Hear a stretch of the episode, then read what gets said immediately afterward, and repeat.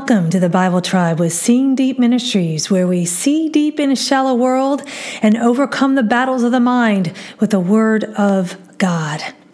Sometimes we have been given our portion from God, but don't do anything with it.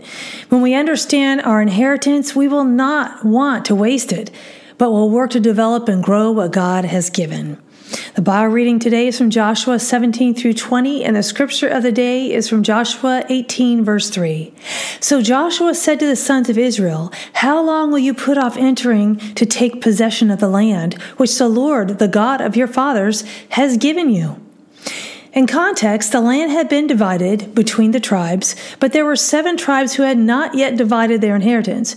Imagine having an inheritance and doing nothing with it. But isn't this something God's children do every day?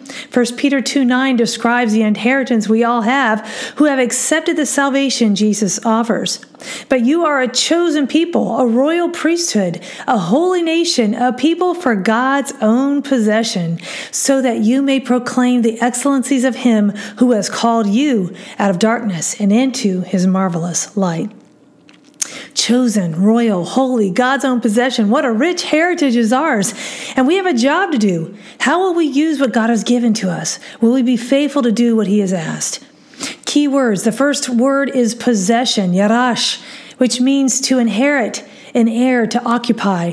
Are we living into God's calling for our lives, occupying that space? The second word is given, nathan, which means deliver, yield, give, bestow, grant, permit, ascribe, employ, devote, consecrate, and dedicate.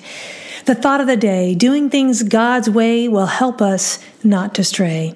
Application. When God has given us something to do, we must prove faithful. And our inheritance can be squandered when we don't do things God's way.